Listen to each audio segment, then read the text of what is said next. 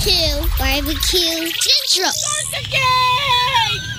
Let's go! Do it live. Okay. Well, do it live. I can. I'll write it, and we'll do it live. So to get that perfect barbecue, you use wood. Are you sure it's safe? Whatever. We put the lighter fluid on, strike the match, and oh! Should we call the fire department? That might be a good idea.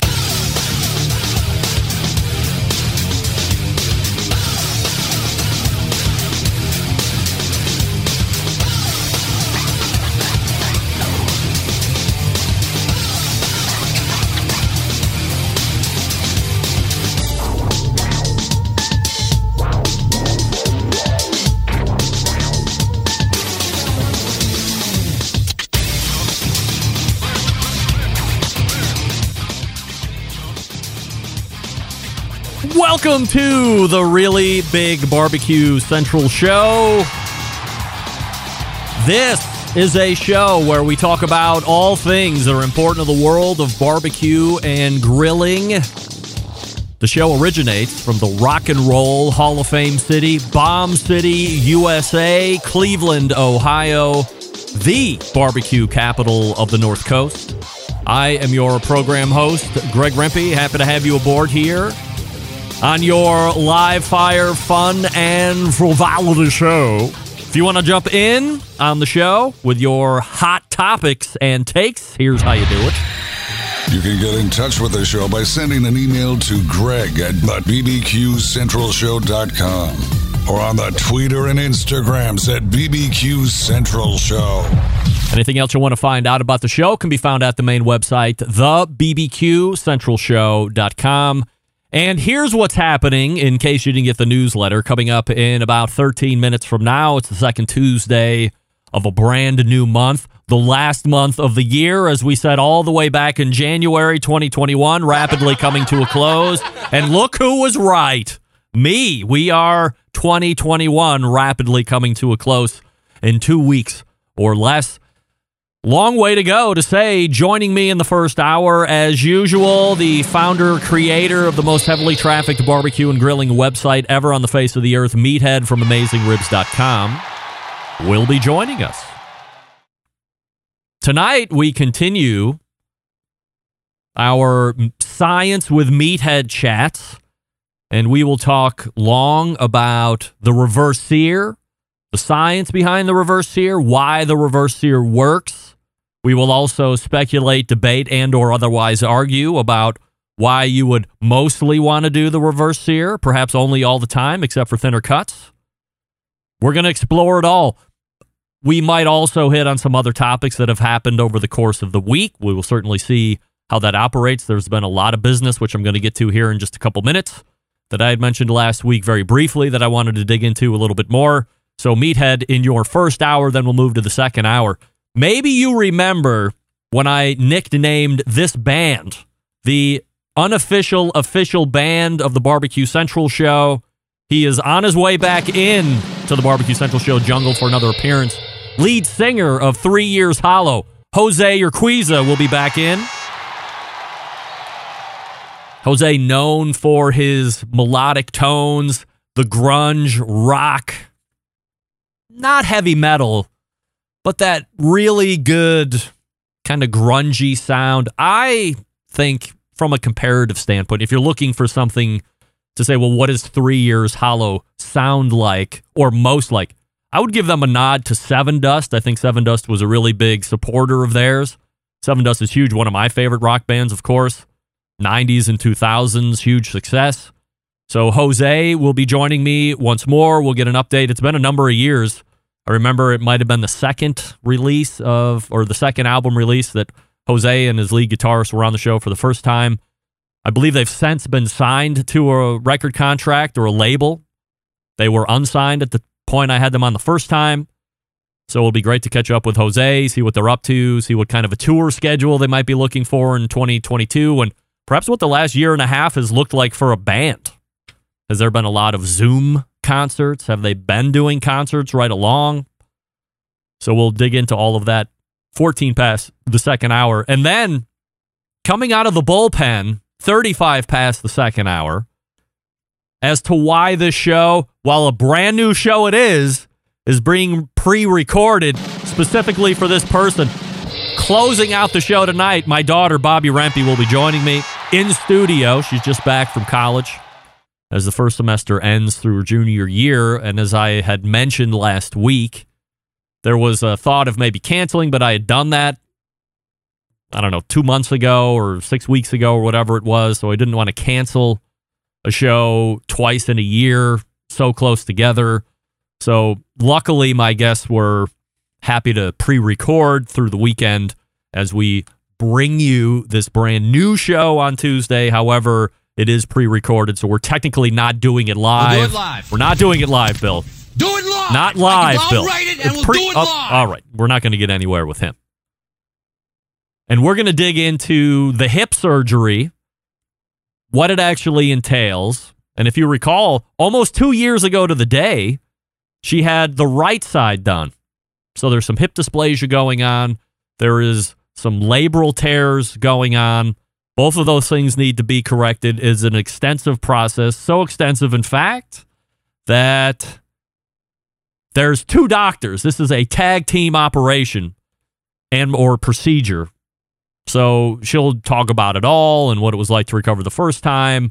We'll talk about any worries about getting this thing done on the other side and if healing will be just as good. Plenty to dig into. You might not find it interesting, but I will. And we'll talk to her and see what it's all about. So there you go. First hour, Meathead. Second hour, Jose, lead singer of Three Years Hollow. And closing out the show, my oldest daughter, Bobby Rempe, talking about her impending hip surgery, which is actually taking place tonight as you're watching this. It took place earlier today. So follow me on social for any updates. And while I say follow me on social, do it Instagram, Twitter, TikTok, and Snapchat at BBQ Central Show. You can usually get live video feeds of the show on Facebook and Twitch slash BBQ Central Show. You can also get a live video feed of the show on YouTube slash RD Rempe. Don't forget, we are also airing audio live on Clubhouse. So if you're going to listen in, I did make a room for Saturday as we're recording here with Meathead. So if you have any kind of cooking questions for Meathead, especially reverse sear or grilling in general, jump in through Clubhouse and we'll mix you in during our time together today.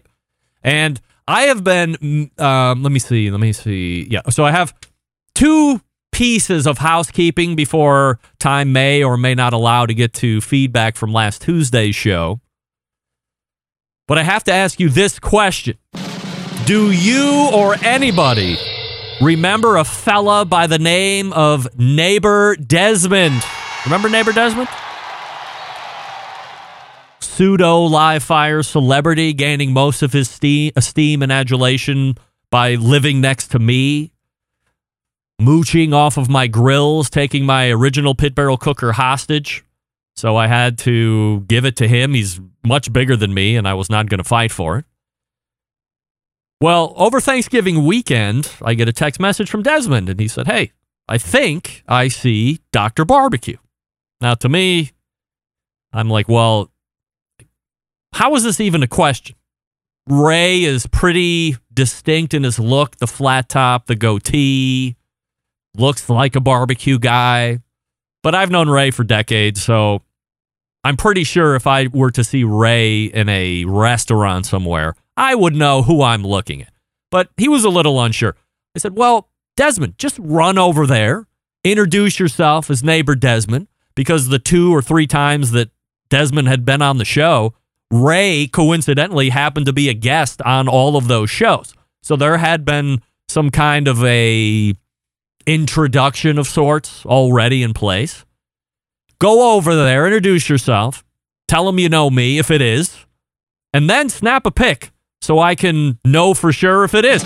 Well, wouldn't you know? 10 minutes later, what appears on my phone? Neighbor Desmond and Ray Lampe right there. As I continue to say, small world, these two barbecue sensations just happened to be in the same restaurant, and it was not Dr. Barbecue's restaurant, I might add. It was just some restaurant in Tampa. And there you have neighbor Desmond on the right, and of course, barbecue legend Ray Lampe on the left.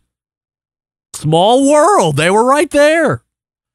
So there you have it. Then, because this topic has taken on a life of its own over the past couple years, Brian from Pennsylvania writes Greg visited Don Ramon Mexican restaurant in Lakewood, Ohio a few weeks back while visiting family for Thanksgiving. And look what was on the menu Chori Pollo. Yes. If you haven't seen Chori Pollo yet, this is exactly what it looks like. You have your beans on top, you have rice there, bottom left. You have the tortillas soft on the left and the aluminum. And then you have grilled chicken breast with chorizo sausage that has been mixed together. It's chopped up. You, you take all that stuff, slam it in the tortilla, and it's delicious. Trust Take it from a guy that knows Chori Pollo, who has put Chori Pollo on the map. Unknowingly, the biggest Chori Pollo champion the Chori Pollo has ever seen. Validating it from the Atlantic to the Pacific and all points in between. So much so that a friend of this show made fun of me to no end for chori pollo, said it was an illegitimate Mexican dish, that Mexicans laugh at people who actually order it. Meanwhile, it ended up on his menu only a month or so later. I know what I'm talking about. I know good food. But enough about me and how smart I am. We can get to more of that when Meathead comes on. He's ready to go in the green room. I'll talk to you quickly about Yukon Glory and their burger serving set. The Yukon Glory burger serving set is an essential set for foodies and burger lovers. If you want the real restaurant feeling at home, we've got you covered with our full burger board set. The set includes a stainless steel basket for your fries or veggies, two ceramic condiment holders for your favorite sauces or condiments, and a slate plate to serve your burger up in style. This deluxe burger board is made from durable, long lasting premium acacia wood with deep reds and browns that will not fade over time. With the holiday season here, and we are in the middle of it, folks, this set is the perfect holiday gift to give the chef, grill master, or burger freak in your life. Trust me, they will thank you for it. The burger board and all of Yukon Glory's products are sold at their website, yukonglory.com.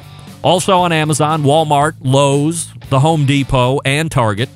If you prefer to search and shop on their website, yukonglory.com, you're in luck because you can save 10% off the entire order by using promo code 10central, 10 central altogether for a 10% discount through the whole month of November. Follow Yukon Glory on Instagram and Facebook at Yukon Glory or again the website yukonglory.com. The burger set. Get it in now. You know you have a burger lover in your life. You know you want to save 10% during gift giving. Buy a couple, buy four, buy six. Keep one for yourself. All right, we're back with Meathead right after this. Stick around. You're listening to the number one most downloaded barbecue and grilling podcast anywhere The Barbecue Central Show.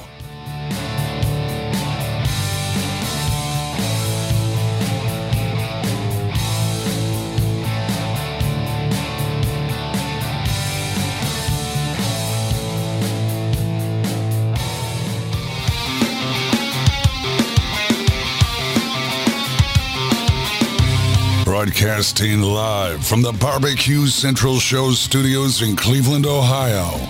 You're listening to the Barbecue Central Show. Once again, here's your host, Greg Rempe. All right, welcome back. This portion of the show being brought to you by the Barbecue Guru, creators of automatic pit temperature control technology, sellers of ceramic cookers with built in power draft fans and accessories to make your barbecue and grilling life easier. Visit bbqguru.com for more information or call them 800 288 Guru with any of your questions. The Barbecue Guru continuing to be a breakthrough in barbecue technology. It is the second Tuesday of the month. And you know what that brings as I am stalling, of course. Oh, I'm using the wrong. I got so many interfaces here. This is what I'm trying to do. And you know what that means. Here it comes. The walk up music that is sweeping the nation. It is Meathead's theme from AmazingRibs.com, and we welcome him back to the show. Hey, Meathead. hello, Greg. And hello, Centralites. Uh, happy holiday season. You know, I'm just noticing I, I was so glad when you switched from the New York skyline to the Cleveland skyline and, and how you now have your head centered between these twin phalluses. Um, You, you, you're you're the you're the double doink. Uh, Would you say work? that I'm a master coxman? Is that what we're getting at? Oh, oh. well, let me ask you. You're a photographer by profession as well. Should I be in front of a building or another, or should I like I voluntarily it's tried to center myself because right here is the most prolific skyscraper of our skyline, Terminal Tower, and then uh, Keybank here is the tallest building that we have. Although uh, the one, uh, where the hell this one um, is uh, is second oldest to Terminal Tower, but. I figured it would be best from a picture standpoint to sit in the and middle. they frame you beautifully. All right, just fine. I know it's just it's no Chicago skyline. I mean, now that is a No. skyline that takes up the whole windshield Yes, or more. yes. You have to turn your head and see everything. I mean, that is a substantial skyline. So is the New York City, but um, admittedly, Cleveland's a little lacking in skyline. So this is what I got.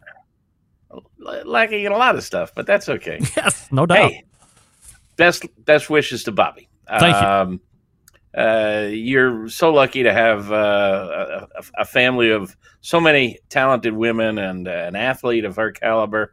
Um, and now she's got the the the the double doink on the hips now.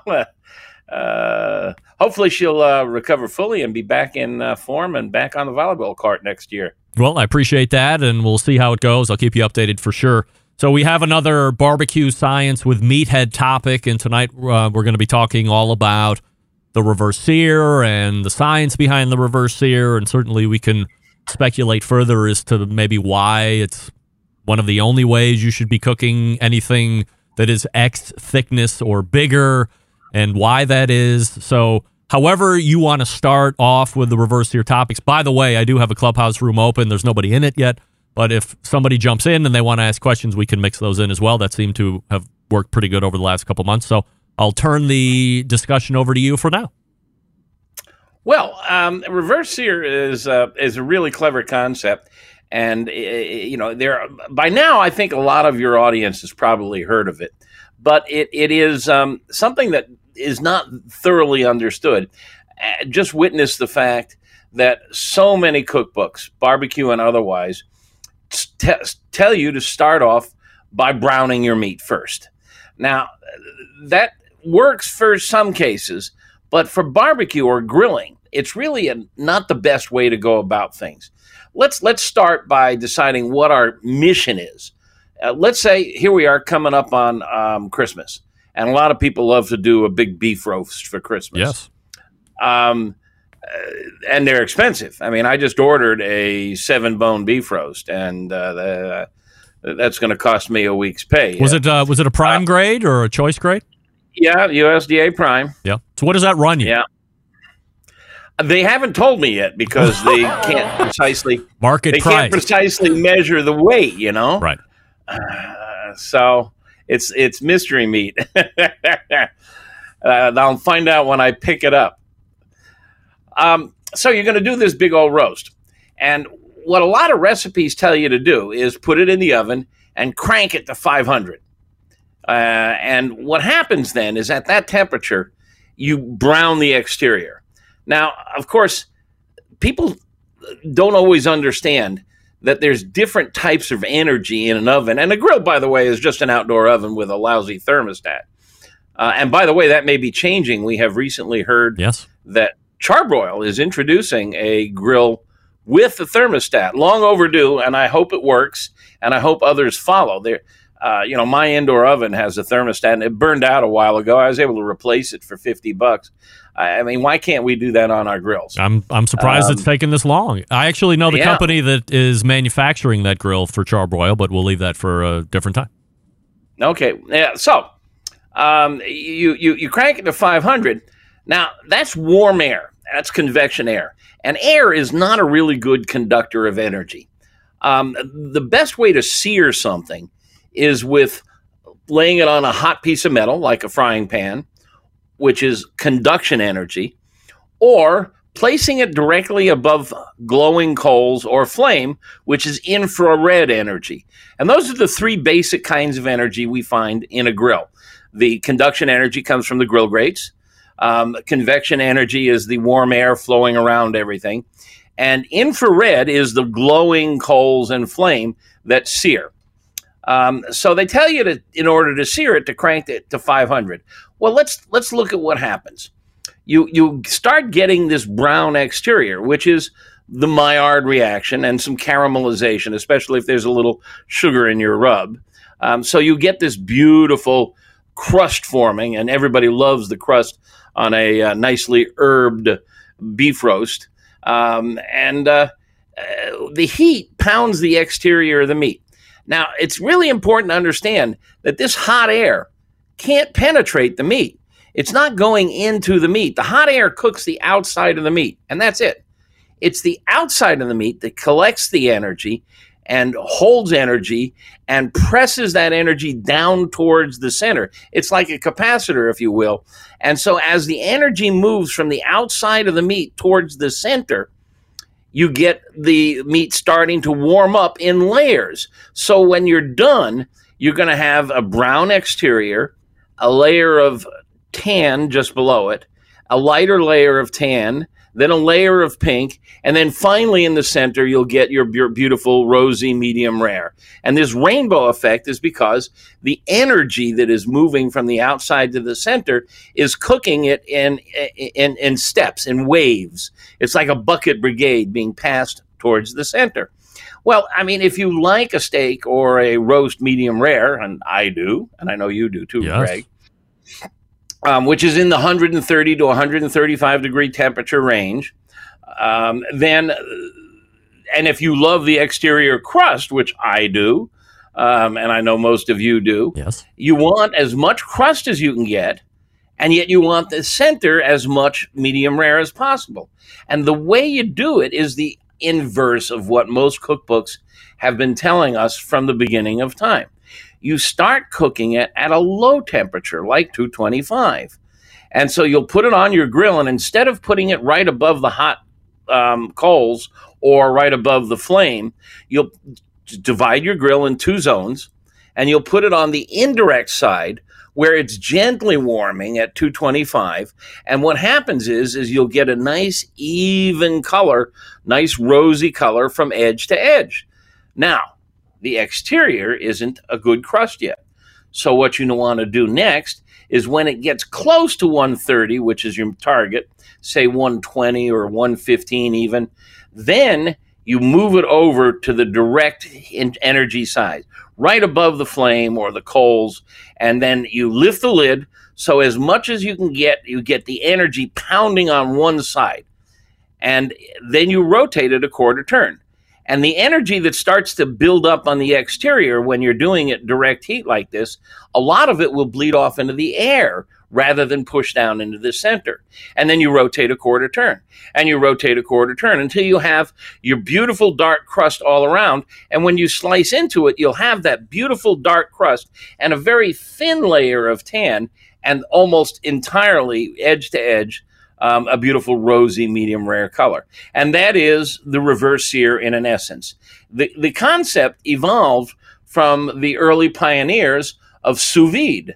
And we've talked about sous vide before, um, but this is a very simple technique of, of, of cooking water, uh, cooking meat in a, in a water bath. Uh, in a plastic bag. It's not in the water, it's in a plastic bag.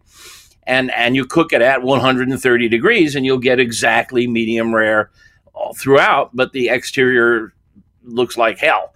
And so now you sear it either in a pan or on a grill. And, and so this is a great technique and it works great on a lot of stuff like on um, uh, turkey breasts or chicken breasts. Um, chicken in particular, because you've got that fatty skin. Uh, if you put that right over hot coals, you know what happens. The skin gets dark black and burns before it's cooked to a safe temperature on the interior. So reverse sear is a natural technique for poultry. But um, uh, there are cases when it doesn't work. And, and that's if you've got something really thin, like skirt steak. Um, you just showed that uh, pollo, uh, whatever you called it. Chori pollo. There it is um, uh, chicken thighs, uh, which are thinner, uh, chicken legs, which are thinner, chicken wings, um, um, uh, skirt steak, uh, flank steak. anything general under an inch, so a one inch steak, those you want to cook hot and fast because then you can get a good dark crust and you can hold some pink in the center. But I would say anything over an inch, inch and a half, and that goes for turkey breast, beef roast, uh, tenderloin, uh, pork roast. Go for your reverse sear. If you haven't tried it, it's a revelation, and you'll get a really tender and juicy piece of meat that's cooked on the interior perfectly even from edge to edge, and then you'll get your beautiful dark crust on the outside. Do you know the history of the opposite of the reverse sear then, as far as pounding it first and then finishing it at a lower heat? Or you see a lot of times folks will do a hard sear in a cast iron pan. And then they also have an oven awaiting at 350 degrees, and then they'll throw it in the oven to finish off to medium rare, medium, whatever they like what has been the the mindset of doing it that way first versus doing a reverse sear, which is obviously going to give you that bumper to bumper, as you say, color from top to bottom? I don't know the history of it. It's just the way things have been done for almost forever. Um, I mean, early cookbooks, and I I like to read early cookbooks. Basically, they just tell you to crank the oven all the way, or in a few cases, they tell you to get a hot pan and sear it in a hot pan, and then pop it in the oven now, the reason you want to sear it in a pan and then pop it in the oven is you'll get the fond, you'll get the uh, bits of meat and flavoring and stuff sticks to the pan. Then, when you take it out of the pan, you can make a pan sauce. You can pour a little red wine in there or, or some white wine, and you can make a pan sauce that way. And that's a great t- technique for making a, um, a pan sauce. And you can do that with reverse sear also. You could gently warm uh, a, a beef roast on a smoker at 225, get some nice smoke flavor and color, then bring it indoors and put it in a cast iron pan or on your side burner and roll it around until you get brown, and then you'll have a fond. Uh, fond is a French word for that, the bits that stick to the pan. Um, and uh, and and that and then they let go as soon as you pour wine or or chicken stock in there, and uh, that that's how you make a pan sauce. So um, uh, I, I don't know how long. I mean, when you think back to the history of cooking, uh, cooking almost certainly evolved by taking a, a, dead animal that the guys went out and killed on a hunt and threw it into the fire and you know just tossed it right into the flames on top of the coals and then it evolved by maybe hanging it above the fire or putting it on a stick and rotisserieing it um, uh, uh, ovens probably came along soon thereafter. Uh, you know, I mean, food. We're in an era now where science surrounds us, um, and cooking, which has been done for centuries. I mean, since the beginning of man. Uh, but particularly evolved cooking as the Chinese and the French and the Italians have done. Um, they've created some marvelous things like um, uh, some fabulous sauce concepts and approaches.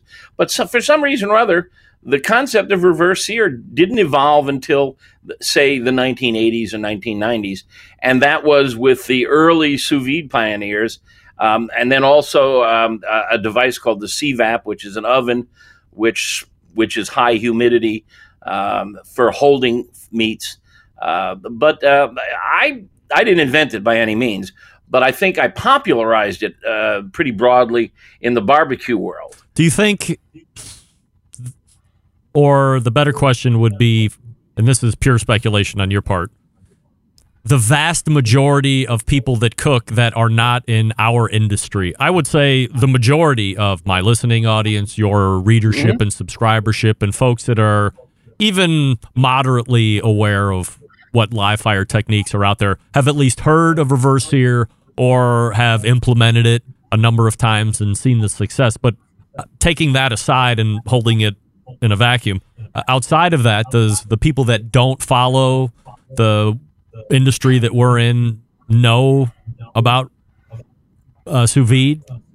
No, and, and in uh, fact, I'm sorry, uh, reverse sear, not sous vide. Reverse sear, yes. No, I got you. you know, one of the things that's interesting is I'm constantly um, uh, being brought slapped in the face by how little people know about cooking at all. Um, there's a website called Quora, and uh, I don't know how many of your listeners have seen it or heard of it, but Quora is a website where you can go there and ask a question. And then there's a whole lot of people like me who watch for the questions coming up. You can even ask me a question, um, and uh, people answer them. And the answers are of varying degrees of quality and expertise. But um, I, I, see the most amazing questions. Um, you know, uh, um, uh, why does fried chicken taste so much better than boiled chicken? You know, I, that one just came up yesterday. Wow. Um, I, I, mean, p- people have no concept of the different cooking techniques, different cooking methods. Um, and I got to tell you, when we started talking about reverse sear, um, I posted some stuff about this on the Barbecue Brethren, and people just absolutely lambasted me. Like you're an effing idiot. No, you'll. Everybody knows you sear at the beginning, not the end.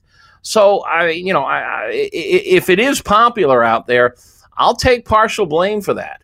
Um, uh, Kenji Lopez Alt has also done a good job of popularizing it in the general culinary world, um, but uh, it, it is not well known uh, outside of people on the inn, like my Pitmaster Club members, people who read our website, your listeners. But I think if you go to um, drive down the street and whenever you smell a barbecue a pit or a grill going, walk in the backyard and ask them if they've ever heard reverse sear. They don't know what the heck you're hmm. talking about. do you have a history of reverse sear and where that first popped up? I actually have. Now that you mention it, um, I uh, I um, did some research because there were some people claiming um, credit for it. Oh, who who was the uh, first person to claim credit for it? I love this. I'm not going to uh, point fingers, but uh, oh, um, on, uh, let me. You asked a question about the history. I will talk about the history. Um, I do have on AmazingRibs.com. If you go to the search engine, and by the way, when we rebuilt the site in April, our search function is so much better. Just search for reverse sear, and you'll find an article, and there there is a history there.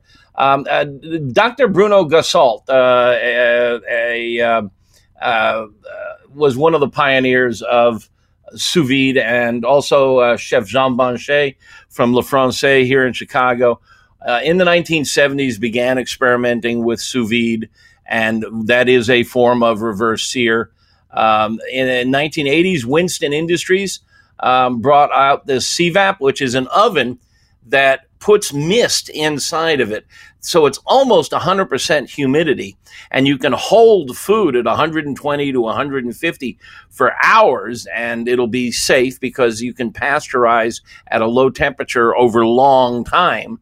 Um, and there's very little moisture loss, so very little shrinkage. Shrinkage is very important in the restaurant industry.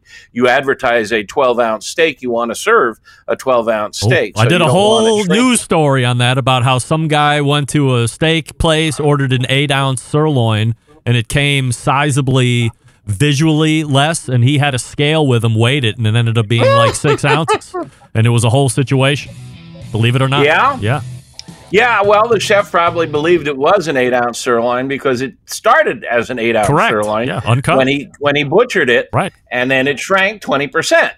Um, and that's the, the, the audience doesn't always know that. That's funny. I've seen people bring thermometers. Uh, uh, I, I, just ate at uh, Ditka's restaurant here in Chicago uh, the other night, and uh, specified, please, uh, pork chop one thirty five, and it was you know must have been 150. you know, we did that on the show, right? The embedded correspondents no, and I for a task for a show. So one month we said we agreed that we would all go to these high end steak restaurants, a Ruth's Chris, things of this ilk.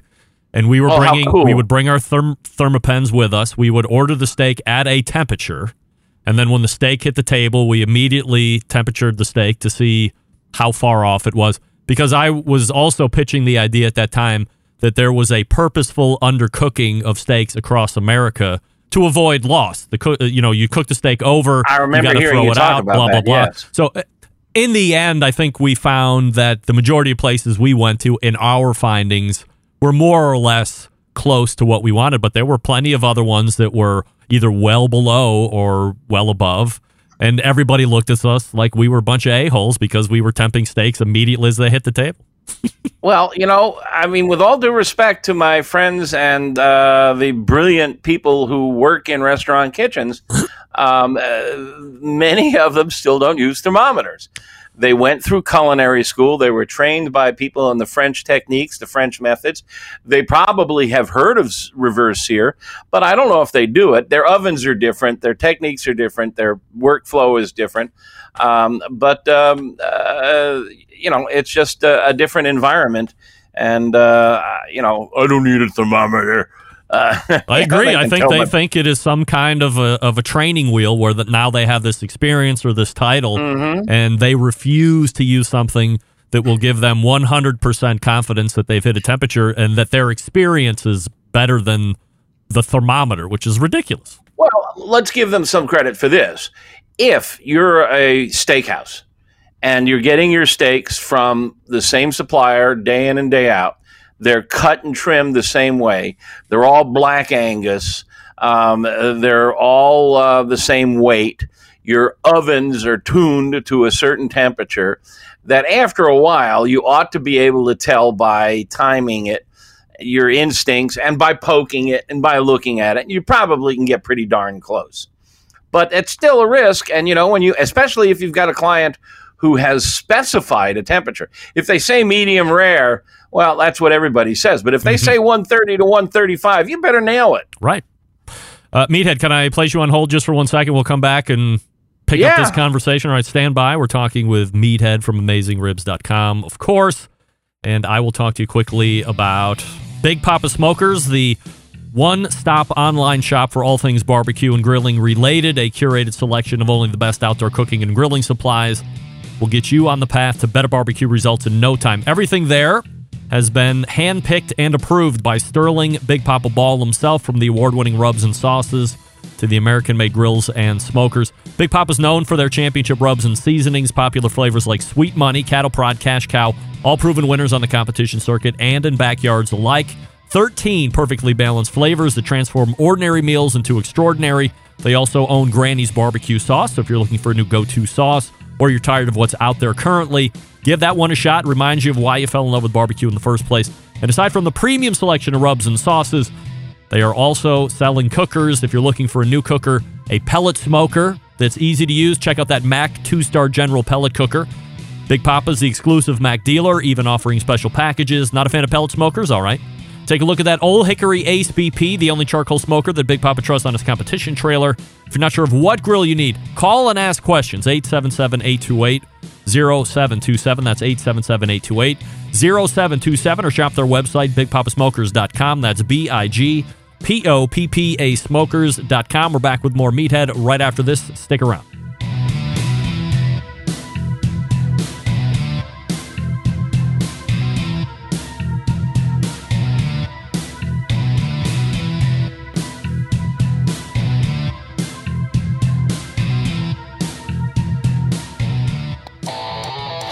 Stern, Jim Rome, Dan Patrick, and Greg Rempe. The Mountain Rushmore of talk show entertainment.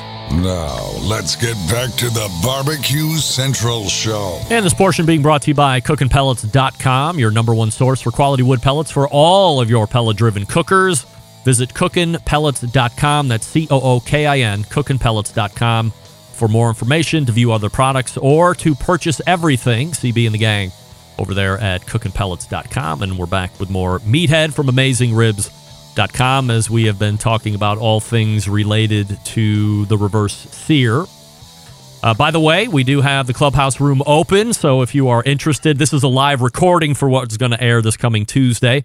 So if you're in the clubhouse room and you would like to ask Meathead about some kind of cooking technique or a myth bust or something along these lines, raise your hand in the clubhouse and I'll bring you up and we can have at it. Go ahead, Meathead, with a thought. Well, we were we were going down the history, and we're getting towards a, a good point in the history of it. Um, in the year 2000, a um, a, uh Swiss butcher named Werner Wirth wrote a book called Intelligent Cooking, um, and uh, he was the first to write about this technique, reverse sear. Um, uh, and I believe he ter- he used the terms reverse sear. Um, if he published the book in um, uh, 2003, that means he probably wrote about it in 2001, 2002, and maybe started experimenting with it even earlier than that. So I think we have to give him the uh, credit for the term and uh, for the first to be using it. Um, uh, other than in a uh, sous vide or a CVAP type environment.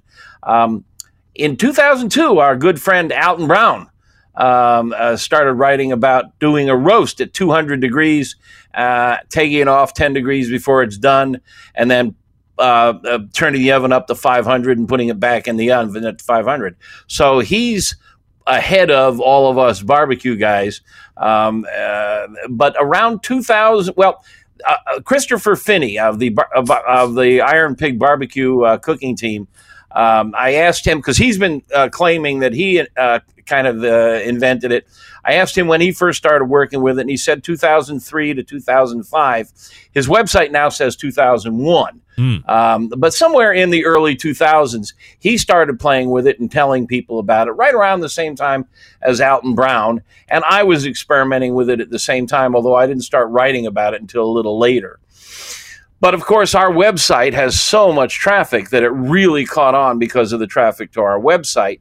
And right around 2007, Kenji Lopez Alt, who was at the time working for Cooks Illustrated, wrote an article in the magazine called The Problem with Thick Steaks. Um, and he wrote about reverse sear. Um, so uh, that's, um, that's uh, where uh, the history comes from, as far as I know. Meathead from AmazingRibs.com joining us here on the show. If you're not a member of his Pitmasters Club, get over there. It's sub 25 bucks for the year. Uh, Is it 20 sub 25 bucks? It's now uh, we raised the price thirty four ninety five now. 34.95 uh, Thirty which is four ninety five. a pittance sub $35 a pittance for and that's a less year access. I a mean, come on, give me a break. You're uh, you're getting a whole bunch of exclusive stuff and special deals. So get over that. Plus, you can interact with a whole bunch of like-minded live fire lovers and share techniques and tips and tricks and lies. So that's great stuff. It's like a bar but online. our, our our new barbecue rubs and sauces um, were offered for sale to the Pitmaster Club members at a discount, among other things. Many companies offer discount prices uh, to our Pitmaster clubs. And there's a lot of other benefits. Just go to amazingribs.com slash pitmaster to read about the 20 plus member benefits. Uh, Meathead, anything else on reverse sear before I ask another question that has to do with live fire cook? Um, I think we've covered a pretty pretty good. I if you're doing a roast for Christmas, um, do consider giving it a try. Um, and if and if you're doing something like I do every Christmas, I have to go over the river and through the woods. Um, what I w- did last year for the first time, and I'm going to do it again this year, is I did sous vide it, and I was able to take it in the sous vide bath to the house where the party was, kept it in the sous vide bath until we were almost ready to eat. Went out back, threw it on their Weber gas grill, got myself a beautiful um, uh, sear on it, and everybody was just blown away by it. It was just gorgeous. So it's a really great way to take food on the road. So you put this roast in the sous vide bath, probably had it in the amount of time that you wanted, and then you Yep. unplug everything and you just kept it in the water. Somehow you secure it so it's not spilling and Yeah. sloshing all over the place, and then you Yeah. plugged it back in when you got to the place you were going to. Exactly. Yeah, wonderful. Exactly. It was it worked great. I get a, I get a seven bone roast every year, which is just enough to feed this crowd. Wow. And um, uh, because um, uh, I cut it in half, uh, so I have two hunks, uh, and then in the zipper bag in the sous vide bath for about three four hours. I forget what the timing is. Um, it doesn't need long because the meat's pretty tender, and uh, r- bring it up to uh, about one twenty five or so, um, and that's enough to uh, cook it through, pasteurize it, haul it off to uh, the destination, and plugged it back in, and it just stayed steady at that temperature until we were ready to serve it. I have a question coming from a fan of ours who left it on my Facebook page. I'm paraphrasing here because I didn't write it down, but I think we'll get the high level concept here. He wants to know this if the quote unquote cold grate steak cooking method, popularized evidently by Dave Parrish of Slow and Sear fame, is the only way to do it. According to him and according to Dave, it's the best way to cook a steak. And I hate to say that I'm not on top of trends here, but I've never heard cold grate steak cooking technique. Well, it's a good technique, absolutely. I, I, you know, I'm one of these guys that likes to say there's no rules in the bedroom or the kitchen. Yeah. Um, uh, uh, there's not any one only way, uh, and in fact, there, you know, as there's many ways to skin a steer. Um, uh, you can cook it a variety of ways, but the cold grate technique is basically you rotate the cooking grate um, so that the meat goes on cold metal rather than hot metal. When it goes on hot metal, it brands the meat with grill marks. And I have written at length about um, why I don't think grill marks are the best way to cook a steak. Um, I like to see it even color brown all all over edge to edge uh, for the maximum Maillard crust flavor. Um, but yeah, it's a good technique, uh, and he's written about it on the Slow and Sear website. Um, and by the way, Dave was the original um, pit boss for the Pitmaster Club. So you're rotating the cooking grate around the fire? Yeah, you rotate the grate. Doesn't the, the grate heat up anyway? Metal. Are you putting on a bunch yeah, of cold up. grates? It heats up, but you don't get as much branding. Hmm. Uh, you don't you don't get you don't get those really dark sear marks, and you don't run the risk of burning the meat. Hmm. Okay, it's clever. You're a fan of it, or do you like the more traditional it's okay. reverse? Yeah, it works. I've done it. It yeah. works, and you can even rotate it after one side and flip the steaks so that it stays on the cold side. Rotate it some more. It, it works great on things like a Weber kettle because you've got a round grate, right? And uh, he uses this slow and sear gadget, and he's got uh, some it, kind of a Weber kettle ish grill as well that he pedals too, right? Yes, yeah. He he's built a kettle. Um, I don't want to call it a knockoff, but it's because I think it's an improvement. Let's say kettle style. Kettle. Yeah, it's a kettle grill. Hmm. Uh, is he successful? I think so. Yeah. Um, uh, he just took on a massive new warehouse. Oh. Um, and uh, I, you know maybe he's got big big money backing him. He's got some great products. If you have a Weber kettle and you don't have the slow and sear insert, um, you need to get one. It is the single best um, accessory for the Weber kettle out there. Period. Hmm. I'm shocked Weber hasn't bought him out yet. I mean, because it just makes the Weber kettle. You, it makes the Weber kettle a smoker if you want it to be a smoker, and it really improves your searing capability. So. Uh, I, uh, I am a big fan of the slow here. Weber didn't buy them out because they're too busy losing their ass on stock stock market shares.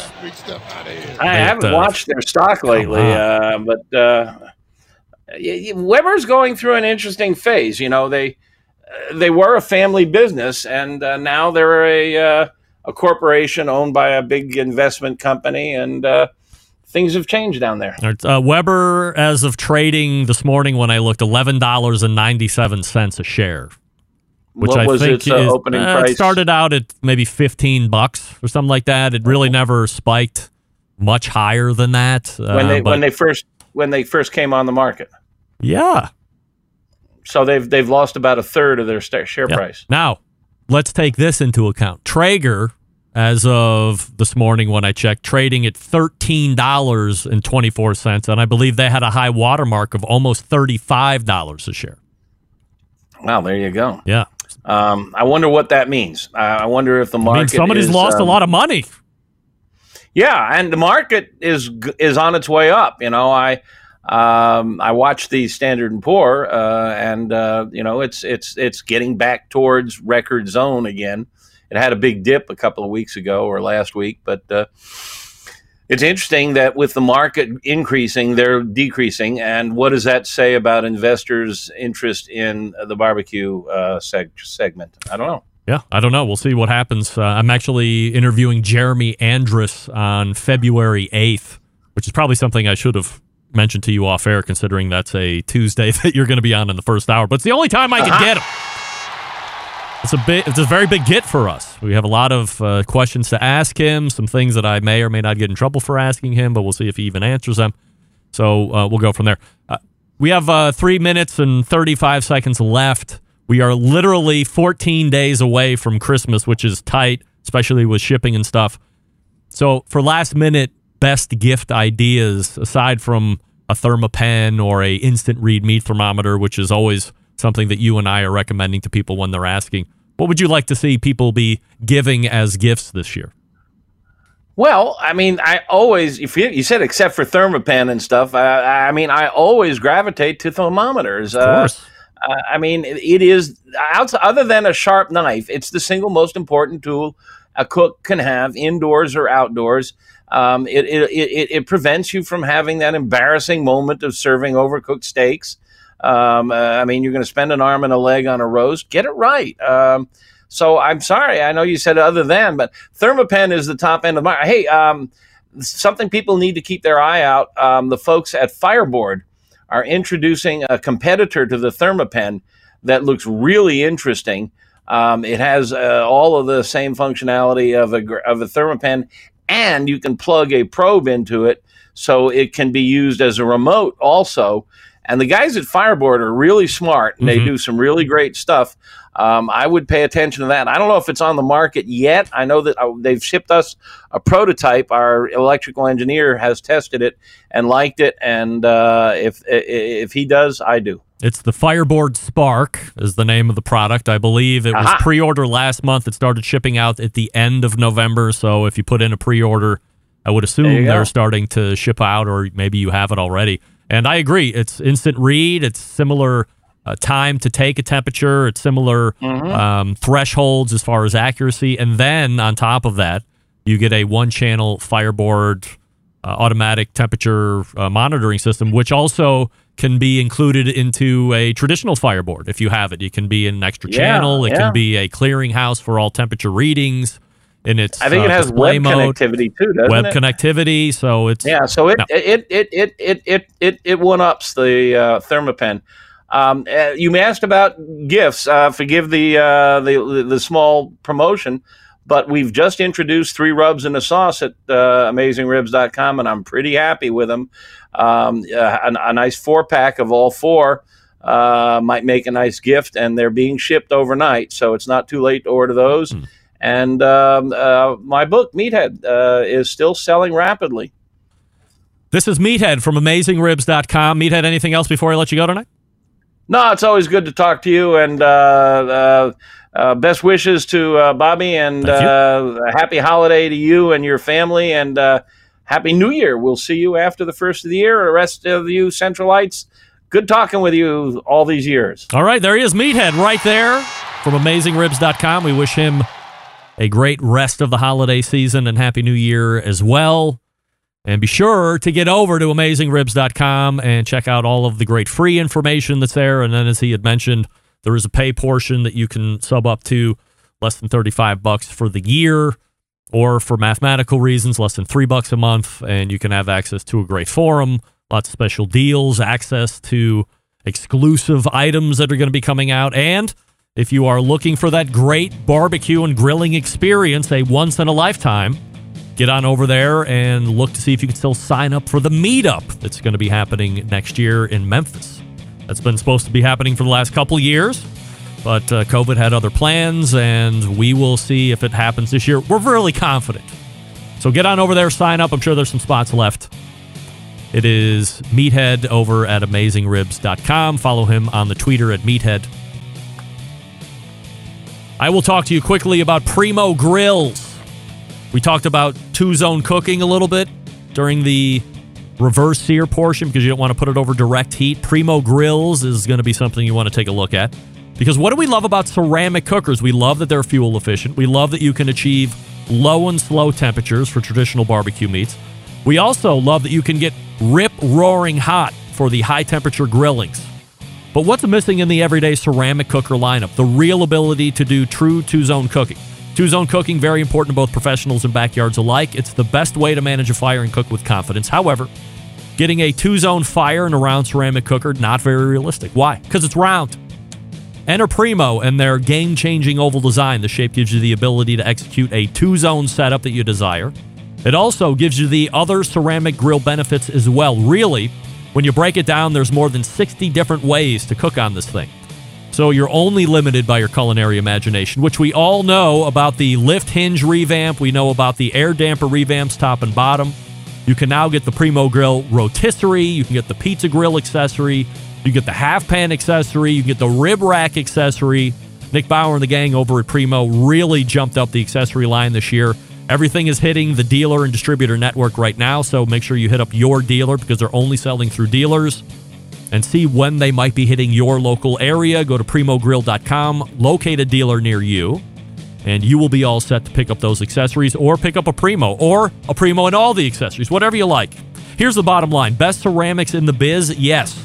Patented technology, true two zone cooking capabilities, multiple sizes, yes, yes, and yes. If you really want to have a round ceramic cooker from Primo, they have those as well might I suggest that you break from common thought and go with the oval design? I mean, that's why you're going to Primo in the first place.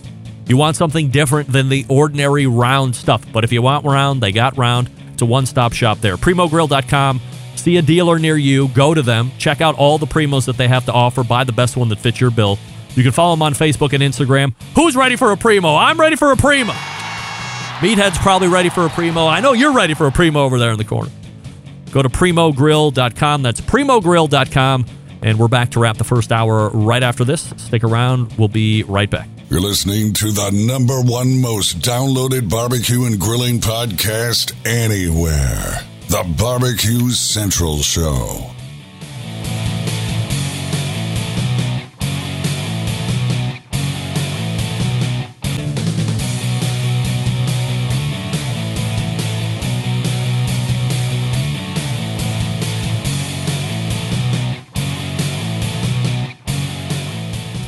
Continuing to produce incredibly mediocre content in an exceptionally professional way.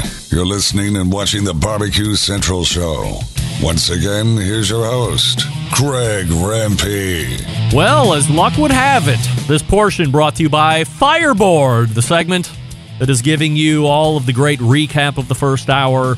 Fireboard 2, Fireboard 2 Drive, Fireboard 2 Pro for the high temperature stuff, and of course, Fireboard Spark, which is that single channel that Meathead and I were just talking about, also an instant read meat thermometer, and can be used together at the same time. It can be monitoring, and you can also bust out the probe and do some instant read meat thermometering if you need to.